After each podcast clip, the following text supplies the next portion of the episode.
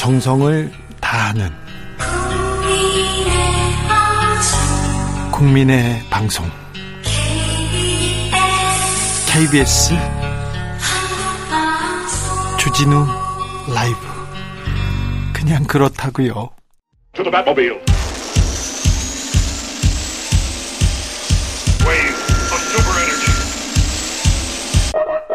주 기자의 1분 정부가 세제 개편안 내놓았습니다. 윤석열 대통령 중산층과 서민의 세부담을 감면하기 위한 것이다. 이게 이렇게 강조했는데요. 그런데 부자한테는 대폭으로 서민에게는 찔끔 이렇게 감면했더라고요. 대기업 그리고 부동산 부자 세금 감면 집중되어 있습니다. 어, 며칠 전에 제가 아는 사람 만났는데 이번 세제 개편으로 1년에 한 7억 정도 이득을 보겠다. 세금 깎인다. 이렇게 얘기하시더라고요. 오, 근데 그 옆 사람은요. 나는 5억. 이렇게 얘기하더라고요. 어, 어떻게 되나 생각해 봤더니 시가 100억 원 정도 부동산 가지고 있으면 종부세가 3억 가량 줄어듭니다. 어, 20억 아파트를 가지고 있으면 정, 종부세가 절반 정도 준다고 합니다. 그리고 집이 몇 채든 전체 집값을 따져가지고 세금을 매겨서 매기고 세, 최고 세율도 6%에서 2.7%로 내렸습니다. 음, 종부세 개편으로 줄어드는 세금은 1조 7천억 원, 직장인 소득세 감세액보다 훨씬 큽니다. 부자 감세라는 말 나옵니다. 주식 양도소득세도 많이 깎아줘요. 종목당 10억 원에서 100억 원까지 상향하기로 했습니다. 그러니까 삼성전자 99억 원, 현대차 99억 원, SK 99억 원씩 주식을 갖고 있다가 양도합니다. 그런데 세금을 한 푼 내지 않아도 됩니다. 이, 이만큼 가지고 있는 사람 몇 명이나 있어요. 이거 부자 상속세 회피용이다. 부자 감세라는 비판 나옵니다. 부자 세금 깎아주고 법인세 깎아줘서 투자를 이끌어내겠다고 얘기하는데 최근에 부자들 지갑 닫고 있어요. SK 하이닉스 쿠팡 기업들 기존 투자마저 철회하고 있습니다.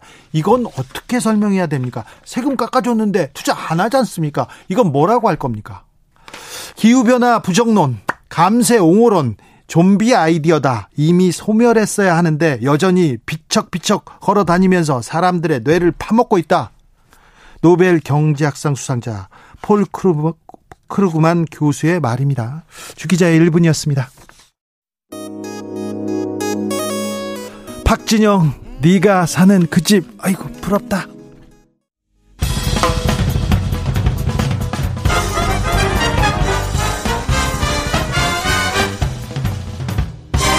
훅 인터뷰. 모두를 위한 모두를 향한 모두의 궁금증 훅 인터뷰.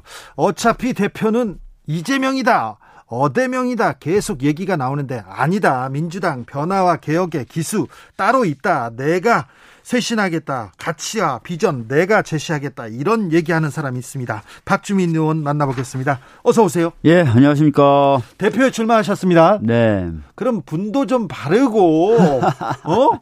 머리도 이제 잘랐네. 머리 머리 깎 오늘 깎았어요 머리. 잘했어. 좀 네. 머리도 자르고 좀 단정하게. 네. 좀 기운도 좀 내고. 많이 깔끔해졌다는 평가를 받고 있는데 아직도 부족합니까? 많이 부족해요. 많이 부족해요. 네. 박주민 제가 오랫동안 봐왔습니다. 음. 인권 변호사였거든요. 네. 인권 변호사로 어, 정치 검사들하고 맞서서 지금 20년 20년. 까지는 안 되고요. 네. 지금까지 10, 16년, 17년 됐죠. 그랬어요. 네. 근데 그때나 지금이나 얼굴이 좀 비슷했어요. 그런데 이제 대표 나왔으니까 좀 네. 얼굴에 좀 분장도 하고 그러십니다. 네. 좀 그러세요. 분장하는 방법을 제가 배워야 될 것 같네요. 그러면. 네, 좀 배우세요. 좀. 메이크업 하는 방법을. 자, 어, 민주당 전당대 당 대표 본선 티켓은 3인한테 주어집니다. 맞습니다. 박주민이 그 3인 안에 들어갑니까? 어, 사실 이제 최근에 의원분들한테 표를 좀 달라고 전화를 하면 네. 걱정들 많이 하세요. 네. 어, 너 좋은 놈인 건 아는데 네. 당내 조직 기반이 없지 않냐. 네. 3위 안에 들어갈 수 있을까? 이렇게 걱정을 많이 하십니다. 열심히 뛰고 있습니다. 네. 열심히 뛰고 있고 어 점차 조금씩 많은 분들이 좀 도와주시겠다. 예. 이렇게 지금 말씀하고 계셔서 어 기대를 걸고 있습니다. 네, 박주민 돕는 의원들 좀 좀 뒤에서 도 와요. 그런 의원들 많이 있습니다. 박주민이 네. 돼야 된다 이렇게 주장하는 사람들도 많습니다. 네. 왜 박주민이 어, 민주당의 혁신에 민주당 개혁의 기수가 돼야 합니까? 예, 뭐 아시다시피 우리 당이 2년 전 총선에서 굉장히 큰 의석을 얻었습니다. 근데 그때 제가 당 대표 출마하면서 네. 이큰 의석을 얻은 것이 성공이자 위기의 시작이다. 국민분들께서 우리에게 많은 기대를 걸었다는 뜻인데 그 기대에 부응하는 모습, 제대로 역할하는 모습을 못 보여주면 정말 국민분들이 실망하실 거고 네. 그 이에 올 선거에 우리가 어떻게 또 다시 실망시킨 상태에서 표를 네. 또 달라 그러냐. 그때 그 얘기했어요. 두렵다고 했어요. 예, 그 얘기하면서 제대로 하자라고 했는데 어 제대로 좀 못했던 부분이 네. 있는 거고요. 예. 그래서 많은 분들이 실망하시고 그래서 지선과 대선을 졌다. 네. 그래서 이제라도 좀 더 민주당이 원래 추구해왔던 가치에 뿌리를 내리고 또 국민분들이 우리에게 하라고 했던 것들에 주목하고 열중하고 열심히 하는 네. 그리고 성과도 내는 그런 모습으로 좀 바뀌어야 된다. 네. 근데 그걸 하기 위해서는 그동안 그래도 가치를 실현하려고 노력해 왔고 또 당원들이나 시민들과 소통하려고 노력해 왔던 제가 당 대표 하는 것이 아, 가장 바람직하지 않나라는 네. 생각에서 출마하게 됐습니다. 그런데 어차피 이재명이 되는 거 아니냐 얘기합니다. 개혁 성향도 있고 검찰한테도 싸우고 이재명 의원이 될 것 같다 얘기하는 사람이 많습니다. 근데 이재명 후보보다 박주민이 뭐가 낫습니까? 우선은 제가 어 이해찬 당대표 시절에 수석 최고위원이었습니다. 네? 그때 당원들의 온라인 게시판이나 전당원 투표 시스템 같은 플랫폼 정당화의 일부를 했었죠. 네? 그다음에 당원 교육 프로그램, 당원 교과서도 만들었었고요. 그다음에 시스템 공천 안착시켰습니다.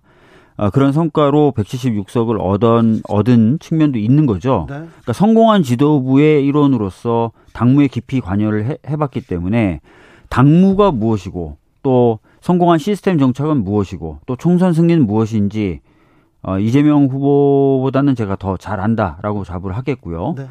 두 번째는 어, 많은 분들이 이제 강력한 어, 리더십을 요구하십니다. 네. 그래서 이제 이재명 의원님을 많이 소구하는데 강력한 리더십 저도 찬성합니다. 네. 근데 어, 이재명 후보의 리더십은 약간 카리스마적인 리더십이라면 네. 저는 강력하지만 서번트 리더십이다라고 강조를 하고 있어요. 예. 지금까지 활동해왔던 방식, 정치 활동했던 방식도 그런 건데 당이 뭔가 체계를 좀 갖추고 다양한 목소리가 나와서 용광로처럼 녹아들려면 다양한 목소리가 분출될 수 있도록 소통이라든지 시스템이라든지 이런 것들 계속 꾸준히 챙겨줘야 되는 역할을 해야 됩니다. 네. 그거는 이제 서번트 리더십에 부합하는 역할이죠. 어, 오히려 그래서 그런 부분에 있어서는 제가 더 적격이다라는 말씀 드리겠고 세 번째는 우리 당의 핵심 지지층이 40대 그리고 50대입니다. 제가 네. 지금 40대지만 곧 50대로 넘어갈 거고 다섯 네. 살짜리 아이를 키우는 아이 아빠입니다. 네. 아, 그런 측면에서 소통도 훨씬 더 잘할 자신 있다. 이 세 가지 측면에서 제가 상대적 우위를 가지고 있다 이렇게 생각합니다. 일도 잘하고 능력도 있고 얼굴 소통... 빼곤 뭐 다 괜찮습니다. 그래 소통도 잘한다. 다 좋아요. 네. 근데 아, 다른 후보들은 이재명 후보 안 된다, 서밥 리스크 있다, 뭐 있다, 이재명을 때리는데, 음. 박주민 의원은 이재명 의원하고 각을 세워 보이지, 세우지 않는다. 그래서 이재명 의원 과 싸울 생각이 있는 건지 그거 물어보는 사람 어, 있습니다. 저는 분명히 말씀드리는데 당의 비전이라든지 정책이라든지 당이 할 일에 관련돼서는 어, 제 생각이 맞다라고 확실하게 생각되는 부분에 대해서는 확실하게 각을 세우고 논쟁을 하고 결국은 제가 승리를 할 겁니다. 근데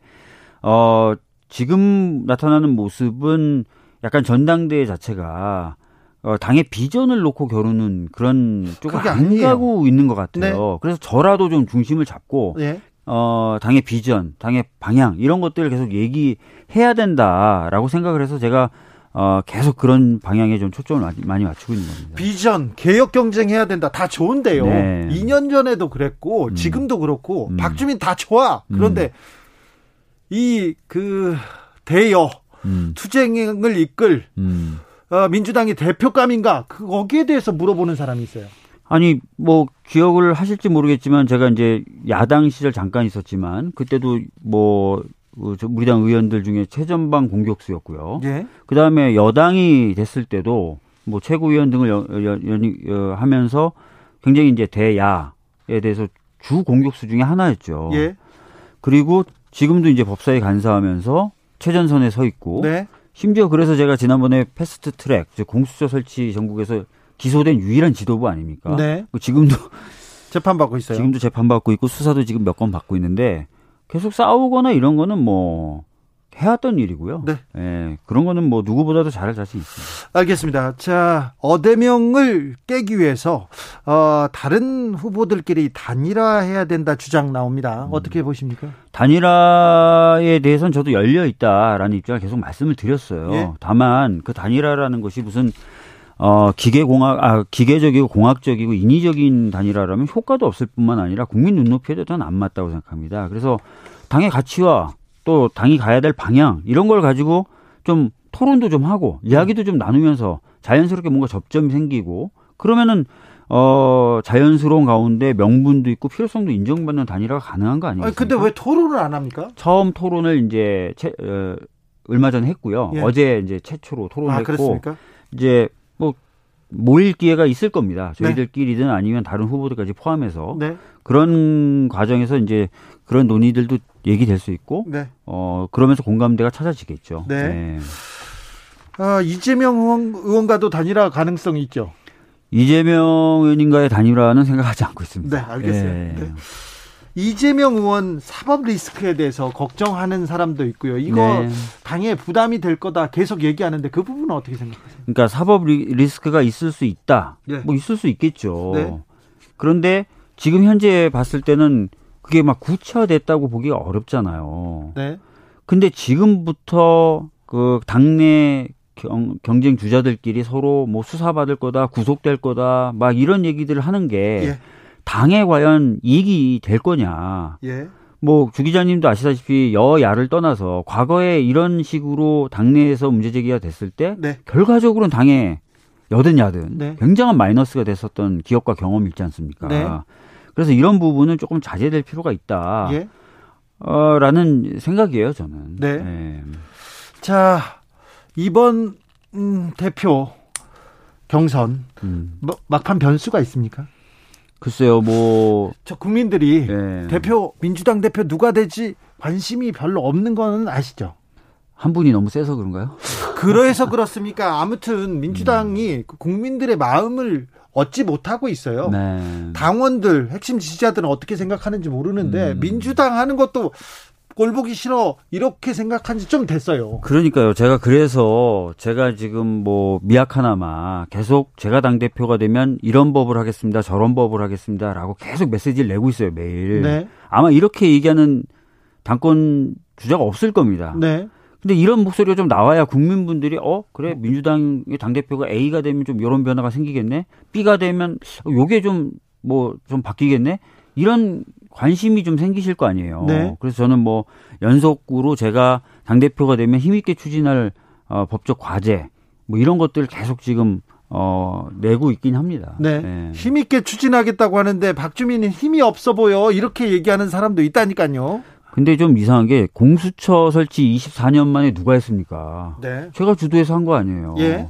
그 다음에 어, 중대재해처벌법 20년 넘게 말만 됐지만 안 됐던 거 누가 했습니까? 네. 제가 발의해서 제가 했잖아요. 네, 네. 법원조직법 50년 가깝게 안 되던 거 제가 했습니다. 아, 그러네요? 네. 네. 차별금지법도 제가 지금 앞장서서 하고 있어요. 아, 그래요? 그렇게 수십 년 묵은 과제들을 다 해내고 있는 사람한테 힘이 없는 것 같다 그러면 어떡합니까? 네, 알겠습니다. 기운은 없어 보여요. 피곤해서 그렇지. 분장을 좀 하라니까는 좀 잠도 좀 자고요. 네. 자, 아무튼 민주당이 잃어버린 민심을 찾아오기 위해서라도 네. 조금 어, 개혁해야 된다, 혁신해야 된다. 그 주자가 박주민은 맞습니까? 네, 뭐 당이 좀 바닥부터 쇄신돼야 된다. 네. 그래서 당이 누구를 위하고 무엇을 위한 정당인지를 분명히 해야 된다. 네. 그리고 어, 우리 사회 변화에 필요한 의제들에 관련된 아주 구체성 높고 세밀하고 설득력 높은 정책들을 국민과 호흡하면서 만들어내야 된다. 그리고 그렇게 만들어진 정책은 어, 힘있게 추진해서 성과를 낸다. 이것이 이제 앞으로 민주당이 가야 될 길이라 생각하고 그 길로 가는데 박주민이 가장 빠른 지름길이다. 네. 이런 말씀 드리겠습니다. 박주민 지름길 참 좋은데, 박주민 참 좋은데, 뭐라 설명할 길이 없네. 그런 사람들이 많은데요. 네. 박주민이 당 대표가 됐어요. 네. 됐으면 뭐가 달라집니까? 아까도 말씀드렸지만, 어, 우리 당이 그동안 하겠다고 했던 거나, 국민분들이 우리에게 요구했지만, 요구했던 것들 네. 제대로 못 해낸 게 사실입니다. 네. 어떤 경우에는 몰두하지 못했고, 어떤 경우에는 눈치 보고 그랬어요. 근데 이제 더 이상 그러면 안 되는 거고요. 하나하나 국민분들의 요구를 또박또박 실현해 나는 모습을 제가 보여드리겠습니다. 아까도 말씀드렸지만 대부분 민주당이 추진했던 개혁까지 앞에 제가 있었고요. 그걸 제가 당대표 돼서 더 전면에서 힘있게 끌고 나가겠습니다. 자, 대여 투쟁이라고 해야 됩니까? 대여 관계는 어떻게 할 건지, 그리고, 어, 윤석열 대통령과의 이, 이제 관계도 정립해야 될 텐데요. 박주민은 어떻게 해? 지금 그 윤석열 정부가 여러 가지 평가를 받고 있지만 제가 내리는 평가는 이겁니다. 아무것도 하는 게 없고 아무것도 하고 싶은 게 없는 정부. 네. 그러나 국민과 이 사회에는 엄청난 위기가 닥쳐오고 있는 이런 상황인 거죠. 네. 그래서 야당이지만 그냥 어, 지켜만 보고 있다가 비판만 하는 것이 아니라 어, 국민들에게 믿음직한 우산도 되고 방파제도 되고 그런 야당이 될 필요가 있다고 생각합니다. 네. 그래서 어, 국민들을 보호할 수 있는 여러 가지 법안이라든지 정책들 발굴해내고 아까 말씀드렸던 대로 힘있게 추진해 나가는 그런 모습까지 보여드릴 것이고요. 예. 어, 윤석열 정부가 잘못하고 있는 것 당연하게 당연히 호되게 어, 꾸짖어야죠. 네. 네. 그런 것은 걱정하지 않으셔도 될 것 같습니다. 광복절 앞두고 사면 어, 대규모로 이렇게 검토되고 있다고 하는데 이 부분은 어떻게 판단하시는지요? 특히 MB 사면 관련된 얘기가 많이 나오는데요. 저는 뭐 지속적으로 비슷한 취지의 메시지를 냈었습니다. 네. 과연 어, MB 사면이 보통 사면의 효과로 이야기되는 국민 통합이라는 부분에 효과가 있을 것이냐. 네. 제가 알기로는 최근에 나온 여론조사만 해도 부정 여론이 훨씬 높습니다. 예. 이거는 어떻게 보면 일부 정치 세력의 이익을 위한 사면으로 볼 수밖에 없어요. 그런 부분을 아마 신중하게 좀 판단해야 될 겁니다. 네. 대통령실 사적 채용 논란에 대해서는 굉장히 음, 많은 얘기가 나옵니다. 네. 과거에서도 과거에서도 대통령실에서는 뭐 조용히 채용했죠. 그런데 왜 지금 사적 채용 논란이 이렇게 크게 불거졌을까요? 뭐 아시다시피 이제 최근에 문제가 되고 있는 권성동 어, 대표와 관련된 부분은 네. 누가 봐도 저는 이해 충돌의 소지가 있다고 봐요. 네. 그러니까 국회의원이 항상 걱정해야 되는 게 선거 시기에 뭔가 행동이나 이런 걸로 문제되지 않나라는 거잖아요. 네. 근데 그런 것들을 판단하는 선관위원회 아들을 자기가 얘기해서 취업시켰다는 거 아니에요. 예. 그럼 이게 괜찮은 겁니까? 제가 다른 매체에 나가서 인터뷰할 때도 말씀드렸지만 만약에 제가 저희 지역의 선관위원 아들을 네. 압력을 행사해서 어디 취업을 시켰어요. 그러면 국민의힘이 가만히 있겠습니까? 감옥 갑니다. 감옥 가죠. 네. 제가요? 네. 그렇죠. 감옥 그래서 감옥 그래서 이게 굉장히 큰 문제가 있는데 문제가 없다고 하니까 국민분들 입장에서 답답하고 그래서 지지율이 떨어지는 겁니다. 그래요? 예. 지지율이 계속 떨어질 것 같습니까? 저는 뭐 일부 뭐 보수층이 결집을 하면서 떨어지는 속도를 어좀 늦춘다든지 이런 것들은 있을 수 있지만 어 떨어지는 경향을 당장 멈추기는 어려울 것 같아 보여요. 왜냐면은 아까도 말씀드렸던 대로 경제적으로 굉장히 큰 위기가 오고 있는데 아무것도 하고 싶어 하거나 아무것도 하는 게 없는 게 현재 모습인 것 같고 크게 달라지고 있지 않거든요. 네. 태도 면에 있어서도 그렇기 때문에 어, 당분간 지지율 하락세는 계속 유지될 것이다 이렇게 보고 있습니다. 아, 윤석열 대통령 조금 못마땅하다는 여론이 계속 올라가고 있습니다. 국민의힘 이거 아니다 이런 여론도 계속 되고 있습니다. 그런데 그렇다고 해서 민주당 다시 이렇게 다시 보자 민주당 그런 그런 여론이 형성되는 건 아닌 것 같아요. 그러니까 민주당이 지금 국민분들께 보여드려야 될 모습을 못 보여드리고 있는 거예요. 그러니까 우리 민주당이 이런 것을 하겠습니다가 얘기가 지금 나와야 돼요. 네. 근데 아직까지 그런 얘기가 안 나오고 있습니다. 네. 그러니까 이제 국민분들 입장에서는 그래 국민의힘도 못마땅하지만 그래 민주당은 그럼 뭘 하겠다는 거지가 불분명한 거죠. 네. 예. 그래서 그런 것들 입법 과제나 아니면 정책의 방향이나 뭐 국가의 비전이나 이런 것들 좀 얘기를 해야 됩니다. 지금. 예. 그런데 음, 박주민 참 좋은데 네. 박주민이 어, 잘 해낼 수 있을까? 잘 해낼 수 있을 것 같은데 박주민한테 지금 관심이 안 오는 것 같아요. 그거는 어떻게 하실 거예요? 글쎄요, 뭐 어떻게 보면 지금 전당대회가 얼마 남지 않았는데 전당대회가 친명이냐 비명이냐 이 구도로 자꾸 가잖아요. 네. 근데 저는 굉장히 좁은 길을 선택한 거죠. 그런 길보다는 당의 비전 당의 정책을 이야기하는 쪽으로 가겠다. 아니 지금 혼자 혼자 뚜벅뚜벅 가고 있는데 그러다 보니까 이제 언론 입장에서도 맨날 기자분들이 인터뷰하고 나서 그래요. 아 이거 우리가 쓰려는 그런 거하고 좀 잘 안 맞는데 이런 얘기들 하세요 기자분들이. 혼자 비전 정책 얘기하고 있으니 지금 지금 친명, 친명이냐 반명이냐 그렇게 싸우는데 어, 그안 보이잖아요. 막 그냥 어느 한쪽에 서가지고 그냥 막 그렇죠. 싸울까요? 그냥? 아 그런 거 좀 보여줘야 돼요. 정치인은 또 그런 모습을 보여야 되는 거 아닙니까? 네, 필요하면 어느 뭐 그런 역할도 하겠지만요. 네. 또 현재는 또 제가 그 취하고 있는 스탠스의 사람도 하나쯤은 필요하지 않나라는 생각도 합니다. 네. 네. 그래도 선거에서는 이겨야 되는데. 맞습니다. 김기선님께서 민주당 개혁은 부동산 폭등에 대한 진정성 있는 사죄와 반성에서 시작돼야 함 명심하세요 얘기합니다. 네, 맞습니다. 네. 네. 부동산 폭등. 저희들이 이제 정책을 수립할 때 이제 공급 위주 정책으로 좀 빨리 전환이 됐을 필요가 있는데 네. 초기에는 이제 가구 수 증가라든지 이런 부분 어좀 예측이 이좀 부족했던 부분이 있는 거고요. 네. 세계적인 추세나 흐름에 대한 예측도 조금 부족했던 부분이 있습니다. 네, 그래요. 네. 전 세계적인 현상이었다. 뭐 다른 정권, 전 정권도 그랬다. 이렇게 얘기하고 넘어가면 안 됩니다. 민주당. 그러니까 예측을 제대로 했었어야죠. 그러니까 네. 가구수 분화 속도가 굉장히 빠르다. 네. 그다음에 어, 자산 획득을 하고 싶어하는 분들의 그 어, 열망이나 이런 것들이 굉장히 강하다. 네. 또전 세계적으로 많은 유동성이 풀렸다. 이런 걸 다 감안해서 많은 뭐 공급을 하겠다라는 것이 좀 선제적으로 나왔었어야 되는데 네. 어, 통상적인 공급 물량 플러스 알파 정도로 커버가 됐을 것이라고 생각했던 부분이 좀 아쉬움이 있는 거죠. 네. 네. 아, 그 인권 변호사에서 국회로 가서 그 정치인이 되면서 국회가 가진 그 기득권들, 특권들 좀 내려놓고 일하는 국회로 만들겠다고 어, 이렇게 큰 소리 쳤었어요. 근데 50일, 60일, 두 달째 이렇게 공전하고 일을 안 합니다. 아니, 하청 노동자들이 파업해가지고 두 달, 두 달째 일 못했다. 손배 소송 바로 이어지는데 이거 국민들이 손배해야 될 지경인 것 같습니다. 음. 왜 민주당은 이런 부분에 대해서 특권 내려놓고 일하겠다. 이렇게 나서지 않는 걸까요? 20대 국회, 그러니까 지난 국회 말미에 일하는 국회법 세트법을 저희 당에서 발의한 적이 있어요. 그렇죠. 그걸, 그걸 제가 주도했었지 네. 않습니까? 그러니까 회의 출석 안 하면 그 일수 계산해서 월급 깎고 네. 하는 것들 제가 어, 주도를 해서 만들었었고 21대 총선의 핵심 공약 중에 하나가 일하는 국회 만들기였습니다. 그렇죠. 근데 그 중에 이제 일부는 법이 통과가 되고 또 대다수는 통과가 되지 못하고 폐기가 됐었거든요. 네. 어, 제가 다시 당대표가 되면 이제 정치개혁의 내용 중에 좀 더 생산성 있는 어, 그런 국회를 만들기 위한 제도 개선 이런 것들도 좀 어, 포함시켜야 되겠다고 고민하고 있습니다. 네, 일하는 국회법 그 얘기는 나왔는데 또 일 안 해요. 어떻게 해야 됩니까, 국회는? 네. 이 고질병을 어떻게 음. 고쳤으면 좋겠습니까?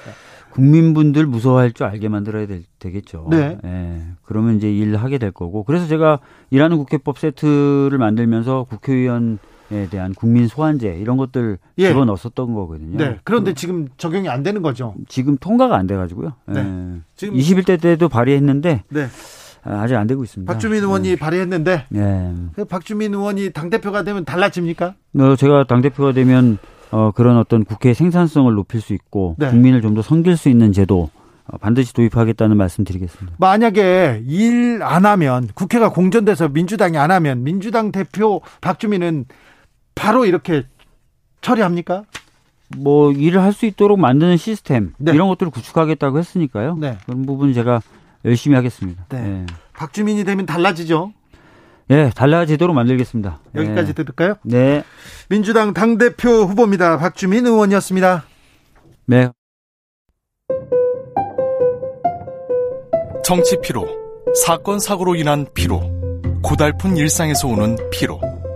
오늘 시사하셨습니까? 경험해 보세요. 들은 날과 안 들은 날의 차이. 여러분의 피로를 날려줄 저녁 한 끼 시사. 추진우 라이브.